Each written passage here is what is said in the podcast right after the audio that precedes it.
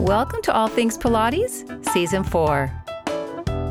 Though we can't know exactly what Joseph Pilates was thinking or feeling towards the end of his life, we do know he wanted the entire world to practice contrology, and that want has certainly become a reality. Hello everyone, I'm Darian Gold, and here on All Things Pilates, we discuss the man, the method, and how his genius continues to influence and inspire.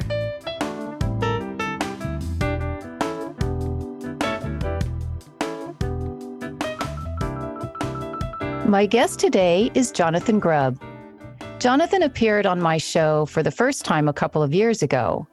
He talked about his history-based Facebook page called Joseph's Legacy, Pilates 100 Plus, which at the time had already attracted 5,000 followers. But before I introduce Jonathan to you, a brief reminder about him. Jonathan has lived almost his entire life on the Isle of Man, a small island in the Irish Sea off the coast of Great Britain. He was introduced to the Pilates method in 2013, but he had no idea at the time how his life would intersect with Joe Pilates. When Jonathan and I first talked, you may remember that he told us of his amazement at discovering that the man whose method he was studying had been interned on the Isle of Man at Camp Knockaloe, the largest internment camp during World War I. And to his utter surprise, he also learned that his own great-grandfather, Jacob Grubb, was not only another internee at Camp Knockaloe, but unbelievably imprisoned in the same subcamp as Joe. From that point on, a flurry of research about Joe and the lives he touched ensued, and to this day continues. Jonathan's Facebook page now has almost 15,000 followers who are transfixed by his ongoing discoveries. With his honorable reputation, he's been given access to archival material and shares these items on his page. One example is an inquiry letter from Joe Pilates to Anna Schaefer, a guest on this show, who studied with him for nearly 16 years. So, my faithful listeners, get comfortable and sit back and listen to Jonathan's story. And you'll even be hearing for the first time new information he has yet to make public. Jonathan, welcome back to the show. Hello, Darian. Thank you so much for having me back again. Jonathan, you've lived on the Isle of Man almost your entire life. What was it like to grow up on the island? It was just so peaceful. It was simple times. We didn't have computers, no internet. We didn't have big cities where there was lots going on, so I had very much an outdoor life, going out to play with my friends. There was a smaller population than it is today. I lived in a village, so most of the weekends in the summer, school holidays, my parents would take myself and my brother down to the beach, so we'd spend all weekend, all summer, seemingly on the beach. That's what it seemed like to me. Climbing rocks, swimming. So I've just always loved the outdoor life, and the Isle of Man is just beautiful for that because there's beaches, hills, valleys, glens, everything. But you never turned into a beach bum. No, the weather isn't quite right for that over here. So yeah, if I'd have lived California where you are, maybe I would have been. How did you discover Pilates? Well, as you said in the intro, 2013 is when we first went to Pilates with Carol, my wife, and myself. We went to an evening class. Carol had read a little bit about it, and we both had bad knee injuries.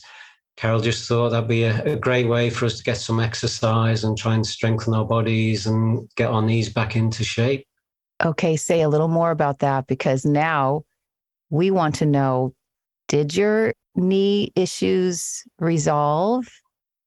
So it's during these classes we started exercising, and we got to learn this Pilates method, and it's then we kind of really felt the benefit of it, and our knees kind of got better. My wife, Carol, could hardly walk any great distance because of her knee injury. And now through Pilates, she's able to go on long walks up hills, down hills without quite so much pain. Myself, mine was an old soccer injury, anterior cruciate ligament injury. I didn't want to have any surgery for that. So just through rehabilitation and strengthening the muscles, that's really helped my knee and just generally our overall body strength and physical fitness and our mental well-being as well. I think people underlook the value of Pilates in terms of mental health. Absolutely. Jonathan, I was curious, did you ever learn about the internment camps in school, or especially Camp Knockaloe, which is so featured now? No, we didn't. I didn't know about it growing up. The village I lived in up until 1929 was a mining village. There was lead and silver mines, quite extensive. And that was taught about at school, but Knockaloe internment camp wasn't talked about, wasn't mentioned. Even high school, there was no mention of it. And I think generally that was the case, that it was a forgotten about part of the history of the Isle of Man. And it's just amazing that all this is coming to light now through the Knockaloe Visitor Center. Tell us about the Visitor Center, because you are the one who introduced me to Allison Jones, who was on this podcast earlier this season. And she talked about how the center got started and also the beautiful website that she and her staff launched in 2014. How did you initially meet Allison? My first contact with Allison was just before I went to Mönchengladbach in 2015. They had the International Heritage Congress there, and I'd been asked to do a short presentation at the opening address just to kind of talk about Knockaloe and Joseph Pilates' time there. And it was just fortunate at the same time that this Knockaloe Visitor Center was getting off the ground and Allison was starting to publicize the fact. So we were aware through social media that this project was being launched, and I'd contacted Allison just to get a little bit of information about the background of it and what was happening, so that when I went to Mönchengladbach, I could give them a mention and advertise the fact that this was all getting off the ground and was an exciting project. So that was our first contact. And then in 2016, we had an International Pilates Day celebration on the island, and we invited Allison to come along and talk to the group of people that we'd got gathered and just tell us more about the project, how it was now progressing. And then we had raised money through this event, which we split between two charities, Allison's charity that runs the visitor center and another charity. So we did a little social media splash with that, just the presentation of the check. Again, been trying to raise awareness of this Knockaloe Visitor Center just to support Allison and all she's doing. And then 2016 also, we had another Pilates event later in the year. And we'd had a plaque made that honored Joseph Pilates, which we gave to Allison. She came along, we made a presentation to her. So that plaque is now in situ at the Knockaloe Visitor Center for everybody to see when they visit. And subsequently, we've done some other little projects with her as well. One of the biggest ones was just before the opening, the actual official opening of the visitor center, which Allison had asked me to be one of the co-openers of the event, to cut the ribbon, one of four descendants that did the official opening. So that was such an honor to do that. And the weekend before that opening, we'd had a weekend of Pilates with some international teachers coming over, people coming from the UK to join in with the weekend. And the second day of that conference, we were down at Knockaloe in the fields where Joseph Pilates... How many people? I think there was about 25. We kept it fairly small and more intimate. We had a a marquee on site at the visitor centre in the fields where the internment camp was. So we were kind of governed with size with that, because we didn't want to go over big with the marquee just because of the area it was in. So that was a lovely occasion. We had BBC television cameras from the UK over filming the event and all about Knockaloe. That was such an amazing event for me, because during one of the classes, BBC crew were there, and one of the teachers, international teacher, was teaching the class, and they wanted to film him teaching a little bit, and then they wanted to film me teaching as well, being a descendant of one of the internees. Well, yeah, it was Michael King was the international teacher. He came up to me and said, "Jonathan, they want to film you teaching as well. Is that okay?" My jaw just dropped. I was wide-eyed like a rabbit in headlights. And I just said yes, with no idea what I was going to do or teach, because I hadn't planned for it. And I was fairly new to teaching them myself. So, and that was an amazing experience as well.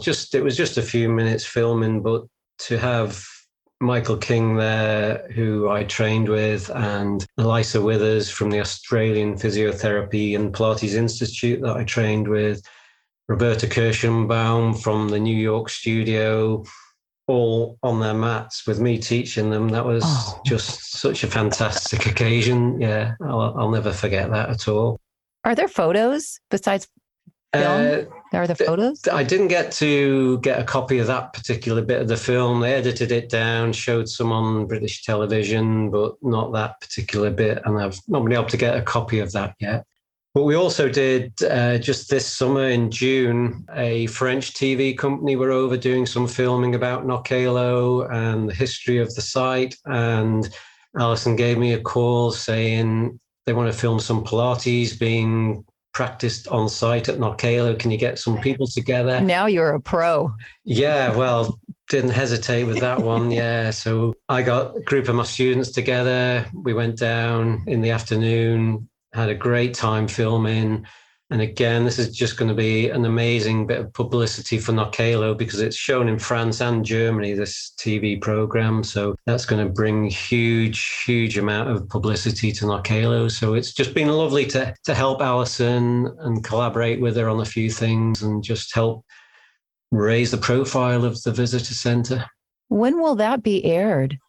That's due to be aired about December this year. So we should get notified, and hopefully we'll be able to share a link with it on my Facebook page. Fabulous. And speaking of your Facebook page, let's talk about this incredible project that started so humbly. I just had no idea where this was going to go to when I started it. My main goal was just to try and raise awareness within the island about the fact that Joseph Pilates was interned here. So everybody that was doing Pilates here should know and be aware that he was interned here. So just started doing a little bit of research into the Knockaloe side of things with Alison's help and sharing that information. And then gradually the numbers grew, and then I started to expand my research, especially beginning of 2020, when I had a little bit more time on my hands as COVID hit and we were all working from home. And then I just started to find out information that I'd never heard of before. Some of these first generation teachers going back to the 40s, 50s that hitherto hadn't been mentioned ever. As I've said before, I had the impression that the Pilates elders were the first people to teach the method other than Joe. And that all kind of started in the 60s with Carola opening the studio. But all this information has just sort of opened my eyes, and the more I've found and the more I've dug, the more information there is to come to light, and I'm still doing it. And the more followers, because you're nearly 15,000. That's right, yeah. I shade off 15,000 now, and that over the last year, it's doubled from 7,500 since we last spoke. It's doubled in number. And I'm expecting with the extra information I get out there, it's going to increase even more. How do you find your information? I teased in the opening that you will share a few nuggets that you have not posted on your Facebook page, so it hasn't even gone public yet. But how, in general, do you get your information? Right. So I subscribe to a couple of websites where there are newspaper archives. So I've done all my research at home using my computer, finding this information in newspaper articles.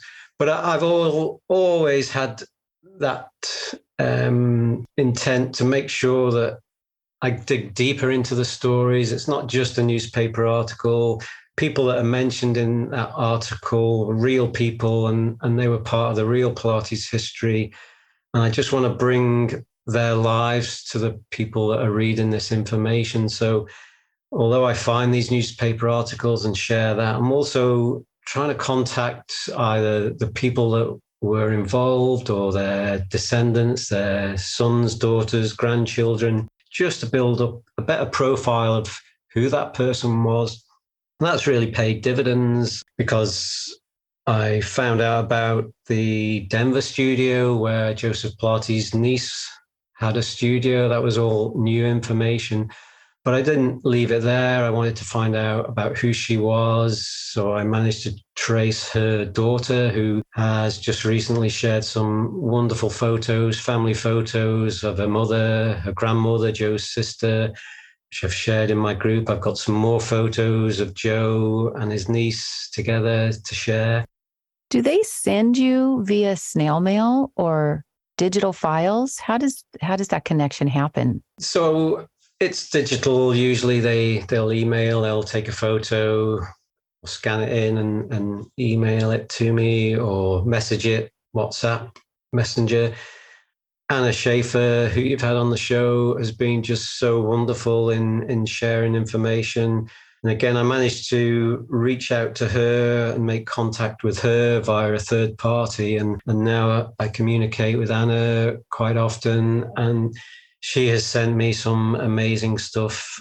Just to add to the story about Dorothy Alexander that I shared about last year, who was the founder of Atlanta Ballet, studied with Joe, went on to teach other co-directors at Atlanta Ballet to teach Pilates as well. So there's just that continuity from Dorothy through to 3 or 4 other students of the method that also taught the method.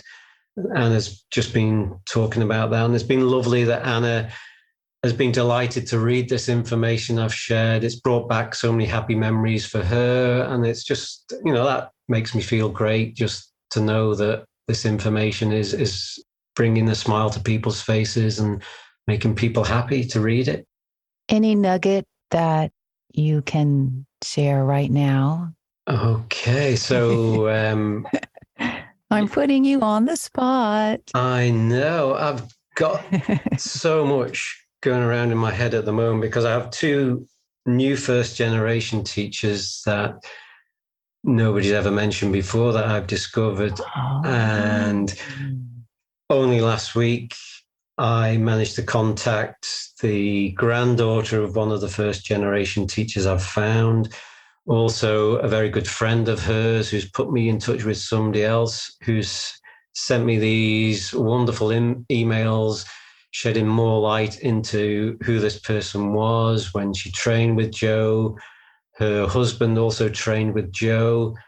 Her husband was the model for some of the photographs in one of the books. I'm not sure yet. I'm still trying to work that out, but I think it could be Your Health. So one of the students pictured in that was a student of Joseph Pilates. I've made contact with somebody who knows her very well and her husband very well, who was the model. So now we have a name for the person who's in the book. So I'm just finalizing all that information that's come through to me. It's just been such a wealth of information that's come through about this lady that it all just stemmed from one tiny little newspaper advert with her name, and that she was teaching contrology at her dance classes. So it's just expanded with so much more information about her that I'm just collating all that together now. One of the ladies who I wrote about last year, Bertha Fry, the first generation teacher. I didn't know quite who she was. I'd come up against a brick wall trying to find any more information, but just 2 or 3 months ago, I had another look at it, fresh pair of eyes. I found a granddaughter, made contact with her. She sent me some lovely photos of a grandmother through that now enables us to put a face to the name. And it now becomes a real person, not just a name from history, but a real person. She's told me about her life. And that's just going to be great to share that with everybody as well. Does the granddaughter teach Pilates or practice? No, she doesn't, that I'm aware of, no. I know that Joe's great niece, so from his sister's side of the family, she does. She has Pilates videos, different teachers, and she still practices regularly. Can you estimate how many more first-generation teachers are out there, or even their son, daughter, granddaughter, grandson? I couldn't estimate that. We only know what we know, and it's only when this information comes to light that we can research it and find the information out. So there's no telling how many more there are yet to discover. But I think it kind of gets rid of that myth that it wasn't so well known, and he struggled to get his method out there. The more we kind of find out, the more we join the dots up, the more we realize it had spread out to Atlanta, to Denver, other parts of kind of the area around New York, Boston, etc. So it did spread out. There were a lot of teachers around teaching the method. It was well known. Another little kind of snippet, a teaser without giving too much away. Anna Schaefer has also kindly shared a pamphlet with me that goes back kind of a long way. And there's testimonials in from several people about Joe and the method. And I'm just researching the names of these people. But what it does show me, again, I had the impression that Joe was teaching men, mainly boxers, because he had a studio quite near to a boxing studio further down 8th Avenue. And it was only later in the 30s that the dancers came along. But these testimonials are mainly from women, mainly dancers, some Broadway stars, an artist, and possibly, I'm still trying to pin it down, a fashion designer, a young up-and-coming fashion designer.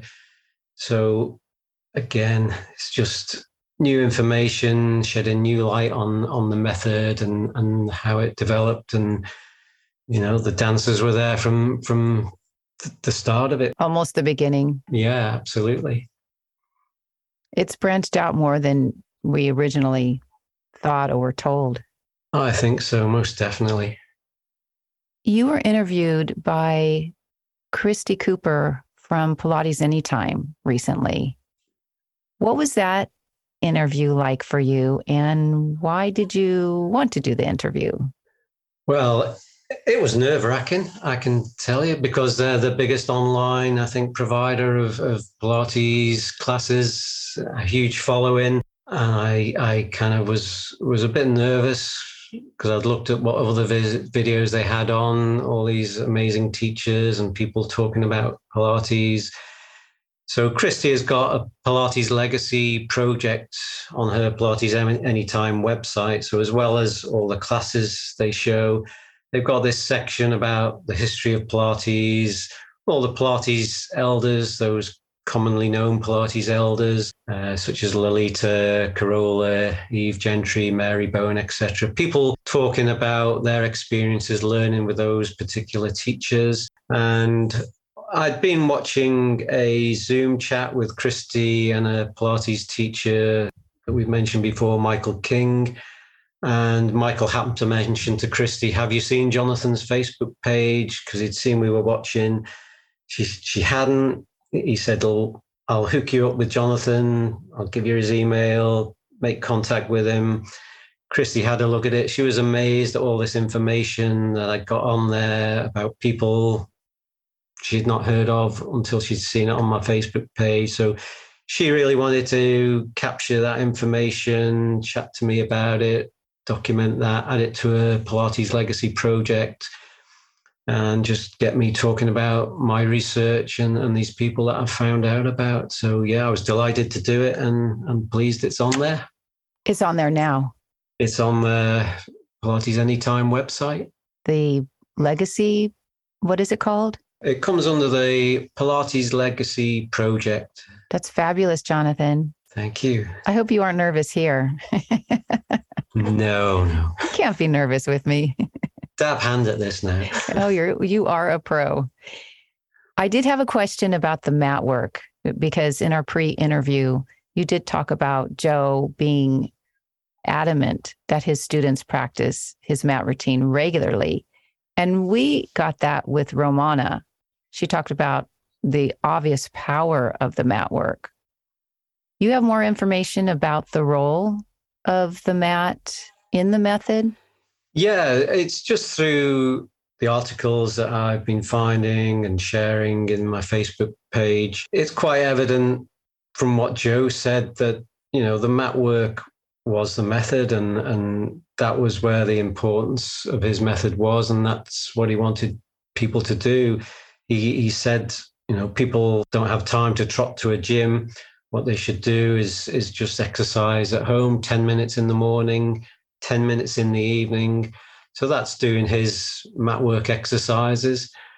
And obviously 10 minutes is not enough to go through the whole 34 sequence. So I'm not quite sure what he's implying from that, whether you just do 10 minutes of any of the exercises in any order, just start with the beginning, do 10 minutes worth, pick up where you left off in the evening to do 10 minutes more, and then the next day carrying on, working through the sequence, or just doing little bits, what you feel like, when you feel like, whatever sequence you like. So that was in 1961 in a newspaper interview. And Fred Pilates, his brother, also said in a newspaper article, that's in 1968, he said, elaborate equipment isn't really necessary. Just 10 minutes in the morning, 10 minutes in the evening. So again, taking the emphasis away from the equipment and making it about the mat work. And as you've said, Romana set sort of good store out in terms of the mat work being very important. And in an article 2003, she was interviewed. She said, the apparatus are good, but the mat work is everything. But Pilates people love toys. Oh, yes. Again, she's emphasizing the mat work, and yeah, the equipment's great. It's fun to have and use, but the core of the work is in the mat work. And I must admit, we've got a reformer at home that I love to use. I love the reformer, but I just love doing the mat work, and I love teaching the mat work. This first generation teacher that I've yet to reveal, I've only just found out about, somebody who knew her very well only just last week has been emailing about her and has also said how much the importance was put on the mat work. And it's only more recently, since the 90s, that the apparatus has really taken on this kind of role of being be all and end all. And you know what I think it is? I think that secretly a lot of people would have liked to have been a gymnast. And I can just tell you a firsthand experience, the apparatus, especially the unevens and the balance beam, it's kind of scary. So this method and the exercises that we get to practice on all this incredible equipment, it feels playful, even though it's serious and you have to be safe. I think it gives people a sense of what it might have been like as a youngster, getting on the jungle gym or flipping around. And now that we're adults, we're supposed to be serious and do our mat work. But I think it's fabulous that people have the opportunity to work on the apparatus, because sometimes you actually find your body there before the mat. Yeah, absolutely. And yeah, I mean, another thing Joe had said recently in an article I shared, he said how he had developed it to help people with rheumatism exercise, to save him having to do all the work and help them. They had the apparatus to help them. So it was very much from his point of view for rehab. But I think now, yeah, people love it. It's fun to use. People use it more for strength conditioning. Athletes are using it more as a strengthening exercise or a strengthening piece of equipment rather than a rehabilitation piece of equipment. So yeah, it has its uses in both areas for the athlete and for just rehab and just, yeah, fun, exciting piece of equipment to use. And the vast amount of exercises you can do on how many pieces of equipment did he invent? A lot, yeah. 20, yeah. 20 or 30? All sorts, yeah. So, as well as conducting all of this amazing research, you also practice and teach the method. Did you go through a certification program? I did, yes. So I try and practice every day, like Joe says. I'm teaching 4 days a week with 9 classes, and have our own 1 to 2 private session ourselves. And then in between, I'm practicing self-practice, class planning. So I'm pretty much doing it every day as Joe intended. And the certification program I went through, firstly, I did a level 1 mat work with Michael King, who is an international teacher, founder of MK Pilates. Got to know Michael very well since meeting him in Mönchengladbach in 2015. And we chatted to him and decided we wanted to train with Michael. But he does train people all over the world, and it's rather difficult to kind of get to a course with him. So we'd done our level 1 mat work. Is he British?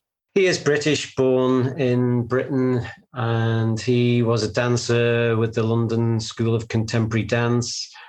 He got injured and started Pilates and went on to do an apprenticeship with Alan Herdman, who was the first person to bring Pilates back to Great Britain. But perhaps we'll just talk about that in a little bit. If I just finish off on my certification, I then trained with the Australian Physiotherapy and Pilates Institute and did the complete level 1, 2, and 3 comprehensive mat work certification with them.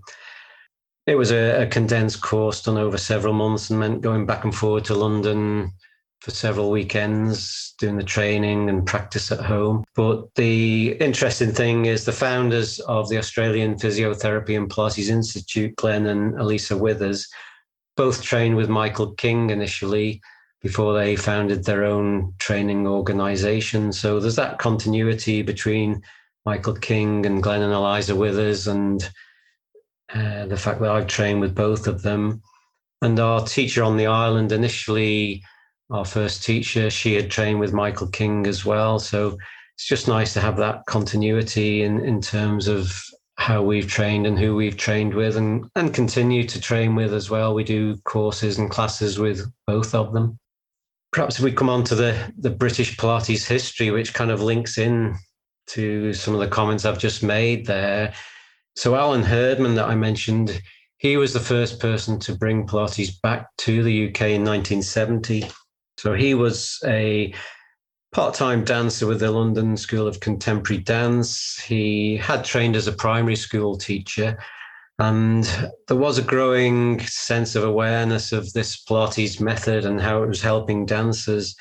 There were dancers such as Clover Roop, who was British-born, but she'd gone across to New York and trained with the Graham School. She'd trained with Robert Fitzgerald and Carola Trier. She came back and told people about it. At the London School of Contemporary Dance, there was a couple of dancers, Naomi Lapsason and William Luther, who had also trained with Robert Fitzgerald, the Pilates teacher who was trained under Carola Trier. And a lady called Jane Dudley, who was head of the Graham Studies at the London School of Contemporary Dance. Her mother had actually trained directly with Joseph Pilates. So there was a real appreciation of the method and how good it was. Sir Robert Cohen, who was the founding artistic director of the London School of Contemporary Dance, himself had trained with Robert Fitzgerald in New York. He asked Alan to go to New York to train with Robert Fitzgerald, which Alan did. He came back, he opened a studio at the London School of Contemporary Dance, and Alan was on his own, and I've spoken to Alan about it, and he said he had nobody to ask about Pilates because, he couldn't just get on the internet and email people back then. There was nobody else in England teaching the method. He had nobody to bounce ideas off. So he started asking the Alexander technique teachers, physiotherapists, osteopaths about how the body worked and information, and just getting input from these other areas. And that helped him develop his method of teaching quite differently to how it's kind of developed in the US. Can you say a little bit more about that, how it's different? I think it's more broken down and built up in levels. From what I've got from teachers that have trained more classically, it's a case of doing those exercises, the 34, and perhaps not doing as many repetitions, or just, as Joe said, you do this exercise. When you've mastered that, you do the next exercise. So it's perhaps more akin to how Joseph Pilates taught in the US, whereas in Britain, it's been broken down more, analysed by physiotherapists to ensure that the movements are done correctly, and then they're built up gradually as one develops the core strength and good movement in the joints, good functional movement, and then it's built up from there. So it's perhaps just a more progressive method of learning it, I think, than how it's perhaps taught traditionally in the US. Is that how you teach it? It is, yeah. So I teach very much how I've been taught to teach it through Michael King and the Australian Physiotherapy and Pilates Institute. There's a bit more variety of exercises, which is fine because the body needs to move. It's important that the body moves in different ways, not just stick into a fixed, rigid pattern. I think it's important for the brain and the neurological pathways that there is this variety of movement. So long as we're doing the method correctly, it is a method. It's not just a set number of exercises in a certain order. It's a method and a philosophy. How you do your exercise is the important thing, not what the exercise is. So I think that, is reflected in the way teachers in the UK and obviously globally now, there's been influences from Alan Herdman, his first student to open his own studio separate from Alan, Andreas Reneke, and Gordon Thompson, who came after him, Michael King. They've taught people around the world, South Africa, Japan, Australia, South America. So this alternative way of teaching perhaps is spreading more. And even Alan Herdman in 1982, I think, was asked to go to Houston Ballet Academy to open a Pilates studio. So Pilates came back to the UK with Alan Herdman. And Alan Herdman took it back to the US. So that's full circle. And Julian Littleford, who trained and apprenticed with Alan Herdman in 1978, went to the US in 1983 to join the Graham Company. He went on to become a very well-known Pilates teacher in the US before he passed away at a very young age. So it has been re-exported back to the US, I believe, the way the British Pilates method is taught. Are all the men, the teachers that you've cited, they all come from a dance background? The ones in Britain, yeah. So Alan Herdman Dreas was a dancer with Ballet Rambert. He got injured. It was a ballet dancer who had been to New York and trained with Robert Fitzgerald that told him he should go to do Pilates with Alan Herdman for part of his rehabilitation. Gordon Thompson, that was the third person to open the studio in the UK. He was also with Ballet Rambert. Michael King was with London School of Contemporary Dance. So they've all come from a dance background. All the early Pilates teachers in the UK have all come from that ballet background. I wonder how much of the mat work opposed to the apparatus was emphasized, because I'm thinking of the Gram technique, which is so difficult that any kind of Gram influence is very strength building. I wonder if all of these teachers focus more on the mat than apparatus. And I also wonder where they got their apparatus. Well, Alan Herdman brought plans back from the US when he trained with Robert Fitzgerald. So Robert had got these from Carola Trier, who I believe had got them from Joseph Pilates, the plans. So Alan brought these plans back. The guys in the workshop at the London School of Contemporary Dance were given the plans and they set to making the apparatus from whatever they could find. So Alan said the Cadillac, it was scaffolding poles that were just pieced together to make the frame around the Cadillac. So yeah, they, I think, improvised and used what they could. And like Joe did, probably, with the materials he had. Definitely.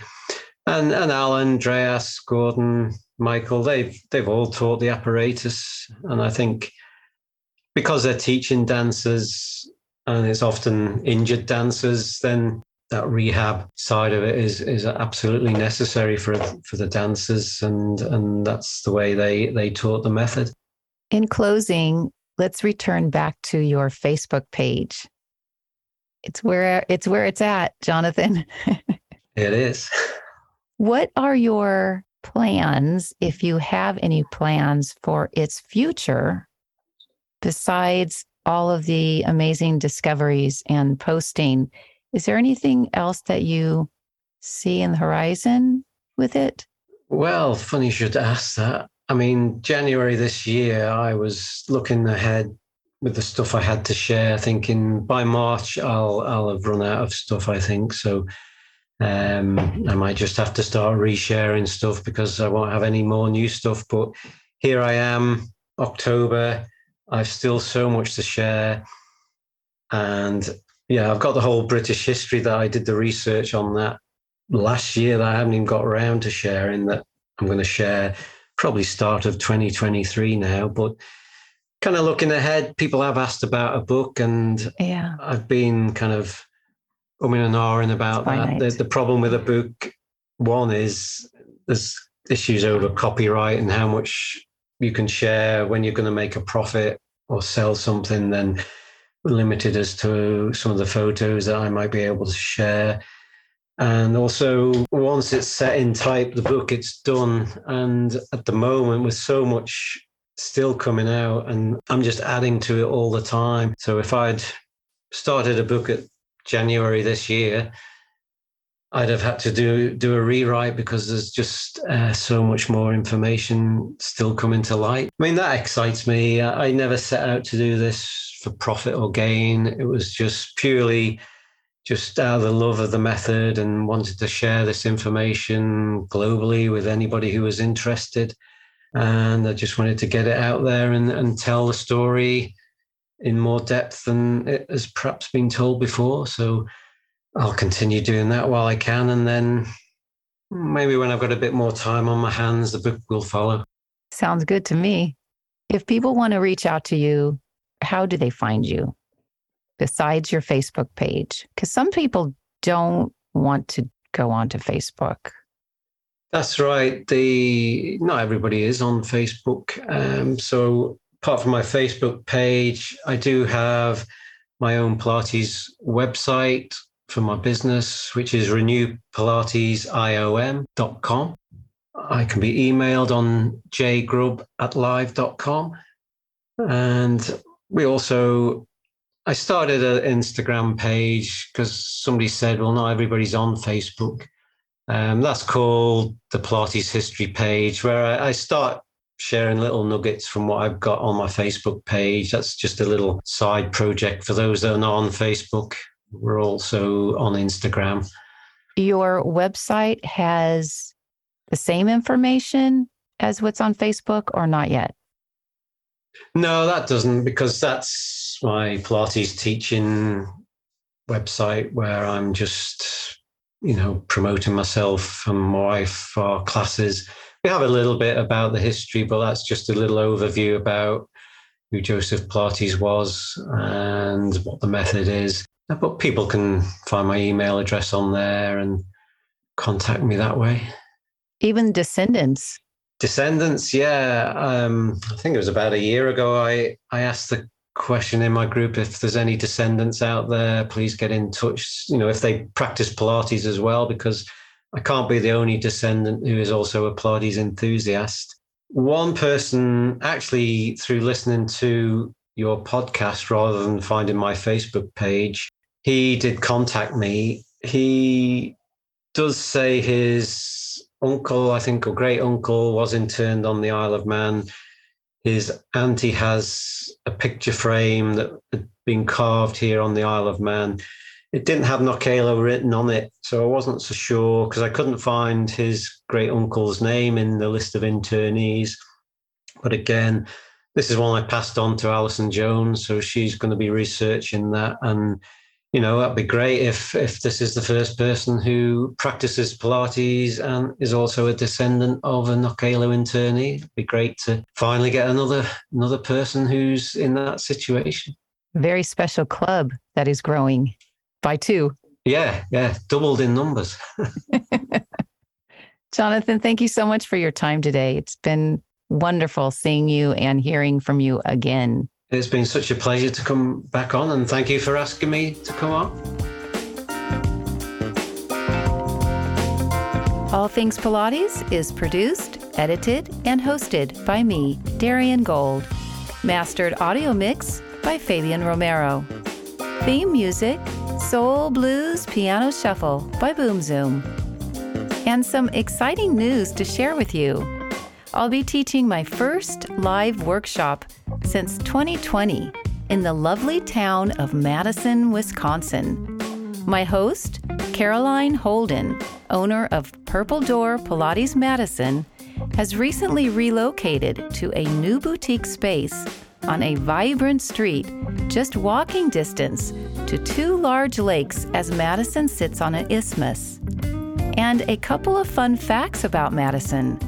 Its university, UW, offered the very first dance program in the United States. And the city is also known for hosting one of the most popular Ironman competitions. For more information, please visit my website, DarianGold.com. One thing about the pandemic and all of its complexities, I think I speak for many when I say that it taught us our lives are incredibly precious.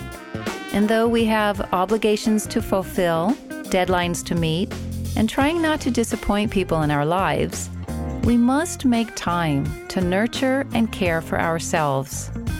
Also, something I've said in the past is worth mentioning again.